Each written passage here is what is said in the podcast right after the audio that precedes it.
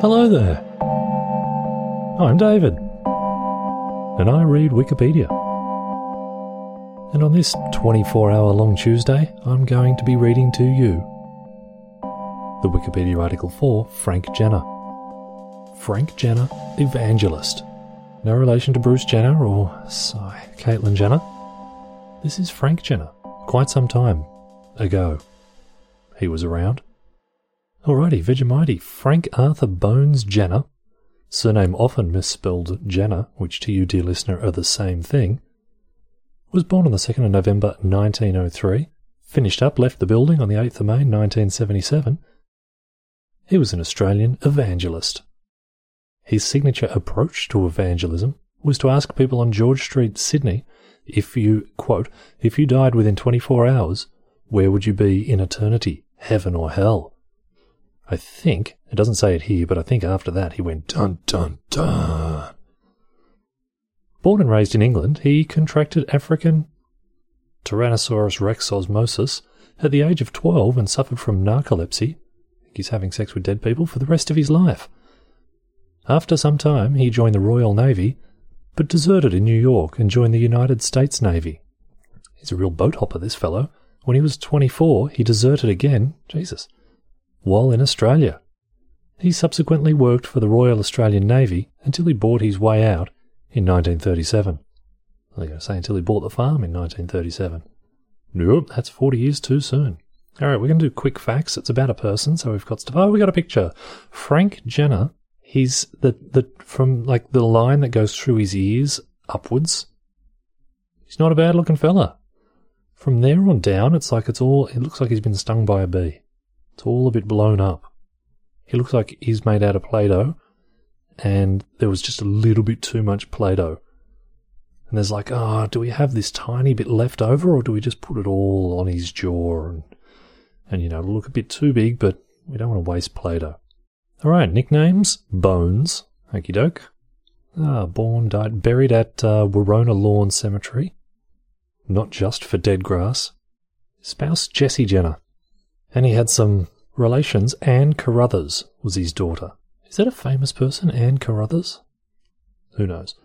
That year, Jenner encountered a group of men from the Glanton Exclusive Brethren who were engaging in open air preaching, and he converted to Christianity. Boom, just like that.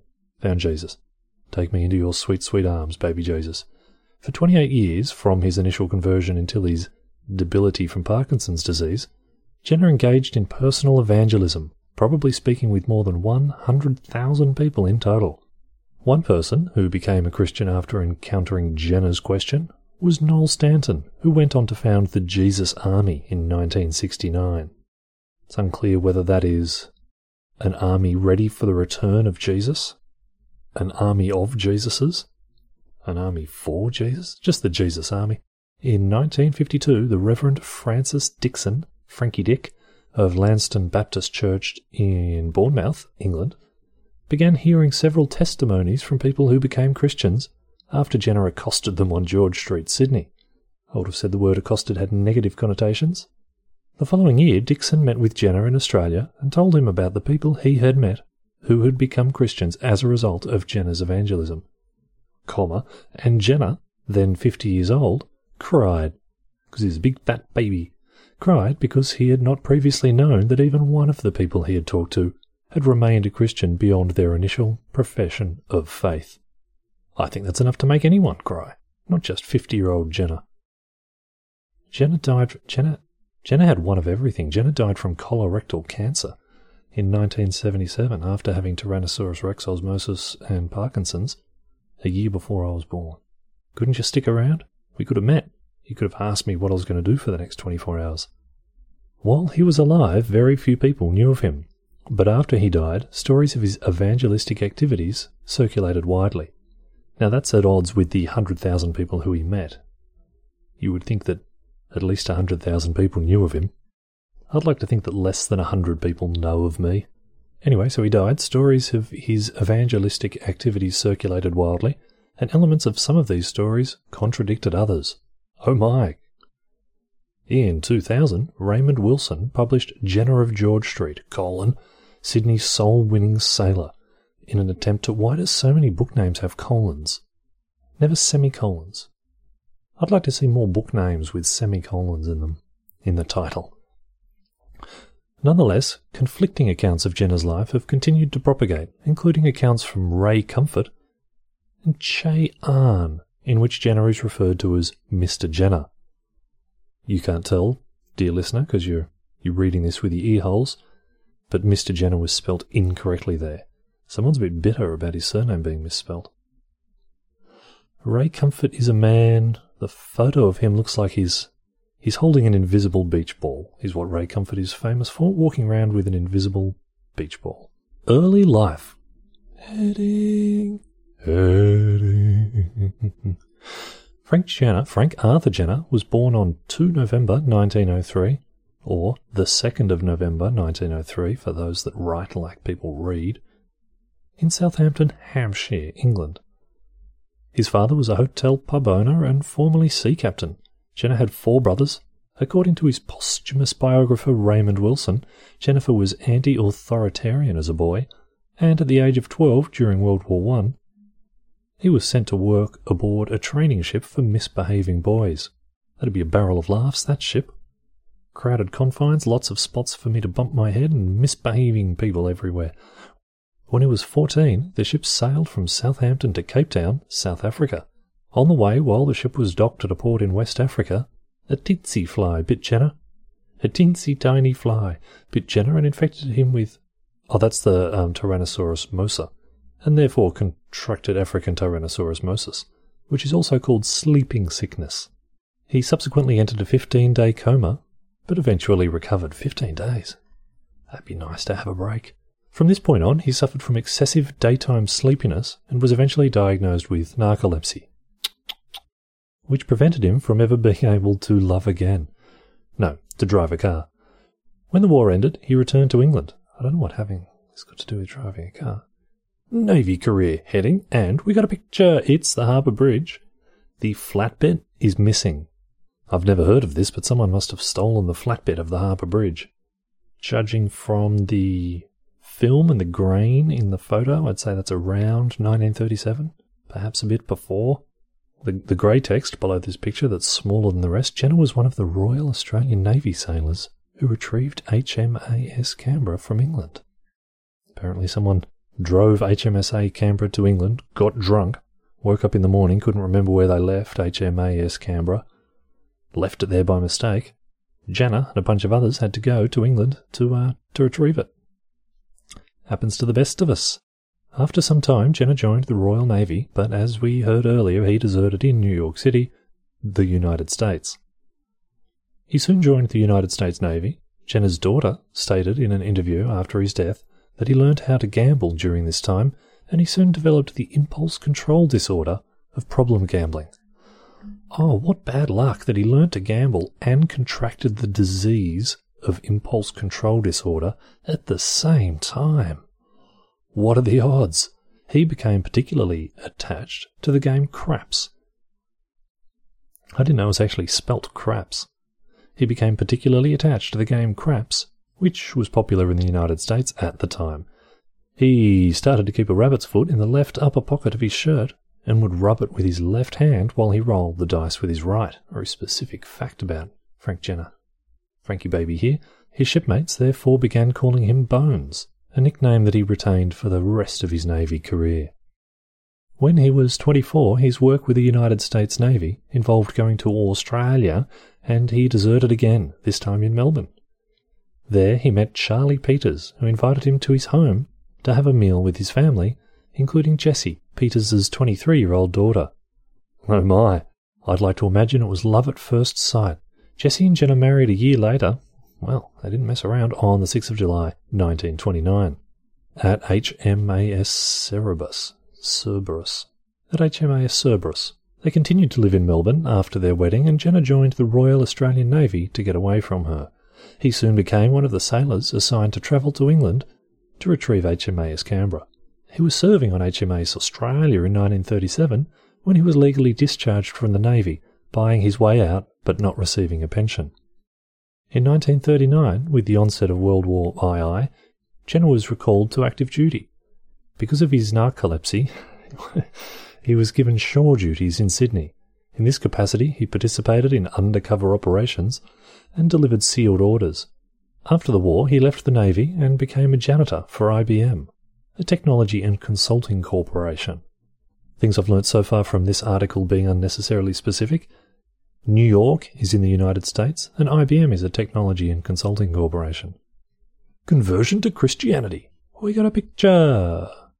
The picture is of Collins Street, Melbourne. Some uh, some facades. I'd say ornate facades there. They're very uh, orangey, almost as if they're made from sandstone. Yellow cabs out the front. A van. And a, uh, a caption. That's the word, a caption. Jenner converted to Christianity because of open air preaching on Collins Street, Melbourne. I should point out that there's a there's like a phone booth right in the middle of that photo. Once you've seen it, you don't see anything else. In 1937, Jenner encountered a group of men from the Glanton Open Brethren standing in front of the National Australia Bank on Collins Street, just chilling, chilling with their homies on a hot summer's day. One of the men was engaging in open air preaching. Jenner interrupted the man to say that he would listen to the man's good news provided that he was allowed to share some good news first. He's a real, real troublemaker. The man agreed, so Jenner taught the group of brethren how to play craps there on the pavement, spreading his disease of gambling. One of the brethren invited Jenner to his home for tea and told him about the gospel.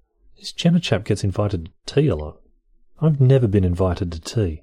Jenner converted to Christianity, boom, like that, and when he went home, told Jessie that she was a sinner bound for hell and therefore in need of salvation. Alright, I've made my ruling. Jenner's a dickhead. According to Wilson's biography of Dickhead, Jessie thought that Jenner had become manic, or insane, or dickheady. They had a young daughter named Anne by this point, no doubt also a sinner, and Jenner was gambling so much that he was not providing for his family. For both of these reasons, Jessie left Jenner and moved to Cowra to work on a farm taking Anne with her. My sister went to Cowra. She said that she would. Re- this is she is uh, Jessie, not my sister. She said that she would return only when Jenner regained his sanity. On several occasions, he aggressively told Jessie's brothers that they needed to become Christians, which angered them because they were Jewish, Muslims. On one of these occasions, the conversation became physical and they began punching with each other. Oh, boys, use your words. The brothers rejected Jenner and were never reconciled to him. He wrote to his family back in England, informing them of his conversation with fists and asking them to become Christians too, but he received no reply. Wow, this guy's just all sorts of. We got a picture. It is a ship. It has two pipes sticking out the top. Ooh, and masts as well. It has masts and the pipe things. They don't make them like that anymore. I don't like the framing of the photo at all. The, the horizon's right in the middle. It's like 50 50. Too much water in the foreground. I'd like to see a bit more sky. Jenner's wife and daughter moved to India to avoid the stress of poverty arising because there's no poverty in India. Stress of poverty arising from Jenner's frequent unemployment, but they eventually returned to him on SS or Oronsay.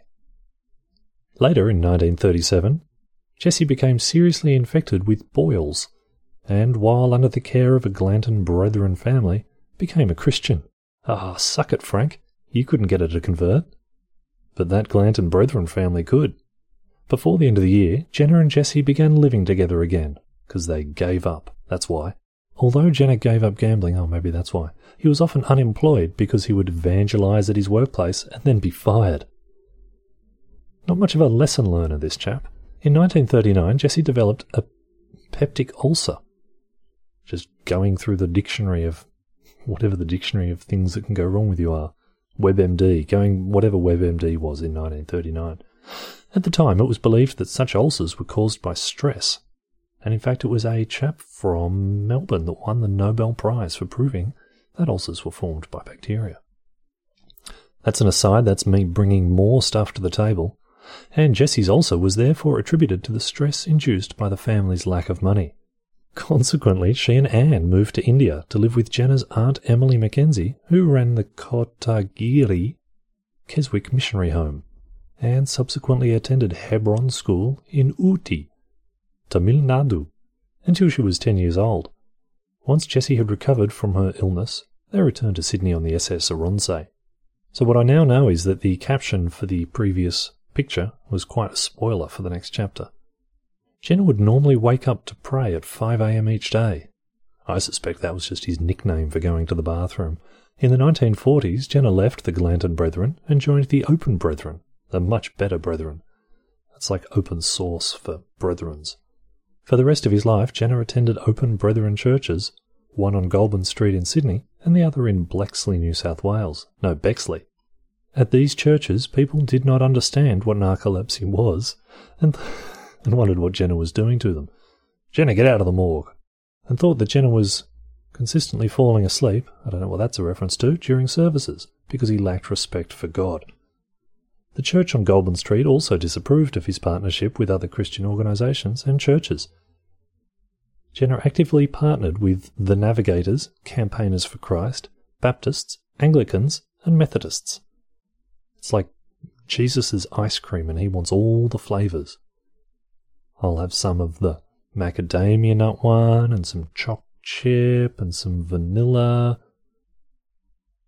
some rum and raisin. That's the Methodists. Evangelism is a heading, and we got another picture. This is this is thick with pictures. This photo also has splotches of yellow, much like the one of Collins Street in Melbourne, but the yellow in this picture is not taxis. It is something else. The caption. Oh no, I should tell you what's in the picture. It's a uh, it's a street. We've got a Subaru Forester. We've got a Toyota Camry, I think. There's a Ute. I don't know what sort of Ute it is. Uh, there's some traffic lights and they're orange. So we know that someone took this photo while the lights were orange. There's a London plane. Is the tree? There's, a, there's several London planes. Looks like George Street.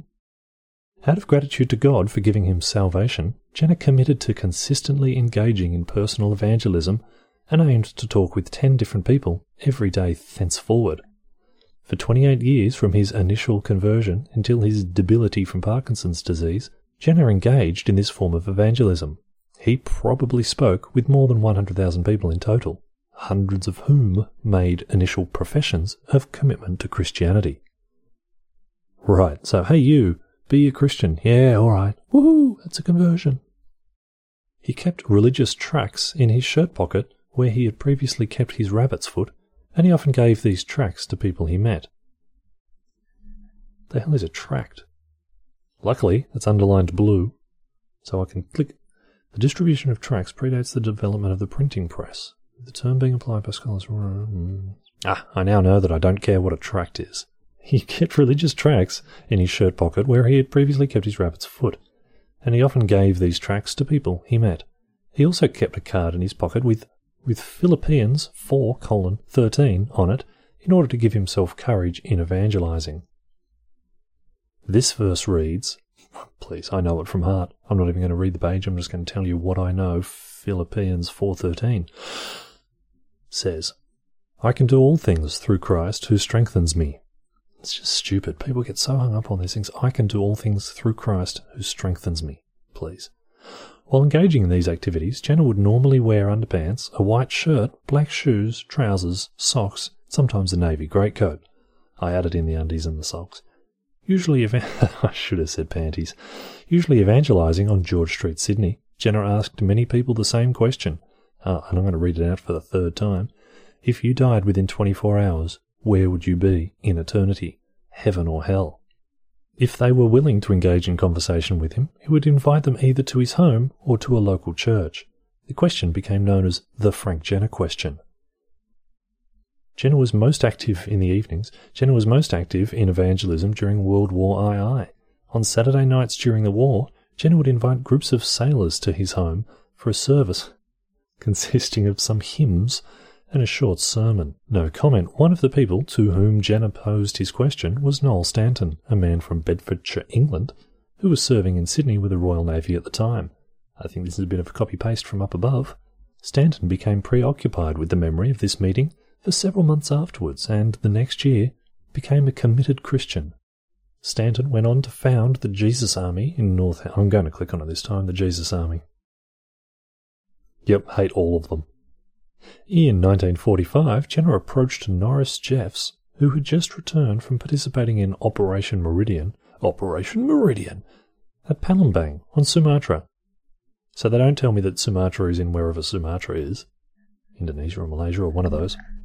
But they tell me that IBM's a technology company and that New York is in the United States. And having asked Jeffs his question, Jeffs responded that he was already a Christian. Thank you very much. Jenner then invited Jeffs over to his house so that they could have a little Christian party, where Jeffs met several other visitors, including the woman who would later become his wife. In 1950, people just bumped into people and got married back then, I think. In 1952, another person Jenner accosted with his question on George Street was Ian Boyden, a man from Roseville, who was serving in the Royal Australian Air Force. After having a brief conversation with Jenner, Boyden accepted Jenner's invitation to attend a church service at Randwick. Renwick? Oh, Renwick. Renwick Gospel Hall, where he responded to the sermon by committing to living as a Christian thenceforward, which he did for at least fifty years. Many other people who had a brief encounter with Jenner on the street in Sydney also became Christians, but Jenner did not realise that any of the people he accosted had remained a Christian beyond their initial profession of faith until 1953 when Francis Dixon, Frankie Dick, told him the stories of several such people. When Dave Roston, another Sydney evangelist, attempted evangelist evangelist evangelist attempted to imitate Jenner's methods of evangelism, he was punched in the midriff by the first person he spoke to. So he decided that Jenner's approach to evangelism was not for others to emulate. Oh, Dave Roston, you just did it wrong. I'd like to think that Dave Roston did everything wrong. You'd like see someone walk into an elevator and go, Oh, that's how you walk into an elevator. And then he'd try the same thing and the doors would crush him. And he'd go, Oh, how did I do that wrong? And then he'd see someone like put an umbrella in those, you know, the umbrella condom things that you get that you, so that they don't drip on the floor. He'd see someone do that and go, Oh, that seems simple enough. I'll give it a crack and he'd stab it like through the side of the thing, and then he'd fall over and everything would go wrong, and people would go, "Oh, Dave Roston, you can't do anything right," and they'd punch him in the midriff. All right, where was I? There's actually a reference on Dave Roston getting stuff wrong. There's not a Wikipedia article for Dave Roston though. He probably went to write one and his computer caught on fire. Just made myself laugh. In 1947, Jenner asked his question to a man named Angus Carruthers I'm sure it said Anne Carruthers further up in the article, Angus Carruthers, who responded that he was a Christian and going to heaven. Jenner invited Carruthers back to his home, where Carruthers met Jenner's daughter, Anne. Oh, yeah. Carruthers and Anne married three years later. It's a mixture of surnames and first names. Discovery by Francis Dixon. We got a picture of Frankie Dick. Frankie Dick is a, uh, he's got some eyebrows, that's all I'm going to say, and his hat is uh, circular. Two things you now know about Frankie Dixon. The caption. The story of Frank Jenner pictured. Oh, it's Frank Jenner. It's not Frank's, Frankie Dixon at all. The sto- I'd like to see his photo of what is his name? Dave Roston. The story of Frank Jenner, pictured, became popular because of Francis Dixon, Frankie Dick, who investigated after meeting many people who had converted to Christianity after encountering a man on George Street. The Reverend Francis Wilmore Dixon was the head pastor of Lansdowne Baptist Church in Bournemouth, England. Something just happened to my lips. And his youth pastor, Peter Culver, became a Christian as a result of meeting Jenner on George Street on the 2nd of September, 1945. In 1952, at an All Nations Bible College event, Dixon and Culver heard Noel Stanton's Christian testimony, which included the episode in which Stanton had met Jenner. Dixon then realized that Culver and Stanton must have become Christians as a result of the same man. Can you imagine what that moment was like? The air would have been electric. the following year, Dixon heard two different British sailors who did not know each other tell their testimonies. Every time I read testimonies, I think testicles and then I think of ferrets down my pants. Testimonies at Lansdowne Baptist Church, and both had told very similar stories to Culver at Stanton. Both had been walking down George Street and had been asked Jenner's famous question. I put the word famous in there. Wasn't, it's not in the article. Dixon then travelled to Australia with his wife to engage in itinerant preaching there. Dixon hoped to find Jenner there, although Dixon know the name of the man he was looking for. In Adelaide, so he's in the wrong place, in Adelaide, Dixon told the stories of Culver and Stanton while preaching. Murray Wilks then approached Dixon and said that he had also become a Christian after having been asked Jenner's question on George Street. At a Methodist church in Perth, Dixon, t- Dixon gets around. Dixon told Culver's, Stanton's, and Wilkes's stories again, and met yet another person who would become a Christian after an encounter with Jenner. Finally arriving in Sydney after going round Australia in a clockwise fashion, Dixon asked Alec Gilchrist of Campaigners for Christ if he knew a man who asked strangers on George Street whether or not they were headed for heaven or hell. Gilchrist said, Well, by golly, I do, that, and also that he was familiar with Jenner, and informed Dixon about how to contact Jenner, i.e., walk down George Street. Dixon visited Jenner at his house, naturally, and told him about all the people he had met who had become Christians because of Jenner's evangelism. Jenner, now fifty but still frisky, had never before heard of even one person living their lives as Christians as a result of his evangelism, and he cried upon hearing that there were several. After returning from Australia, Dixon went on to discover more people who had become Christians, but by now it wasn't that interesting, because of Jenner in Bournemouth, Cumbria, India, and Jamaica. By 1979, Dixon had discovered 10 people who had become Christians as a result of Jenner's evangelism, it is because of Dixon that the story of Jenner's evangelism began to be told. Dixon's wife Nancy wrote an account of Jenner's evangelism which she called the Jenner story. Later life. We got a picture of the most depressing looking church. Is a gospel hall a church or are they different things? Anyway, it's Bexley Gospel Hall and I'm trying to think, think of things I would rather do than go there. I'd rather suffocate to death in peanut butter than go there.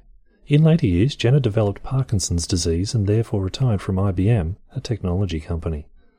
With money that Jessie had inherited, the couple moved to Bexley in 1953, where they began attending Bexley Gospel Hall. Towards the end of his life, Jenner developed dementia, and his narcolepsy worsened. For six months he was confined to a bed and was treated with amphetamine. He was then diagnosed with colorectal cancer and spent a subsequent 10 days at Calvary Hospital, Kogarah, New South Wales, where he died at 11:45 p.m. on the 8th of May 1977 at the age of 73. Sad.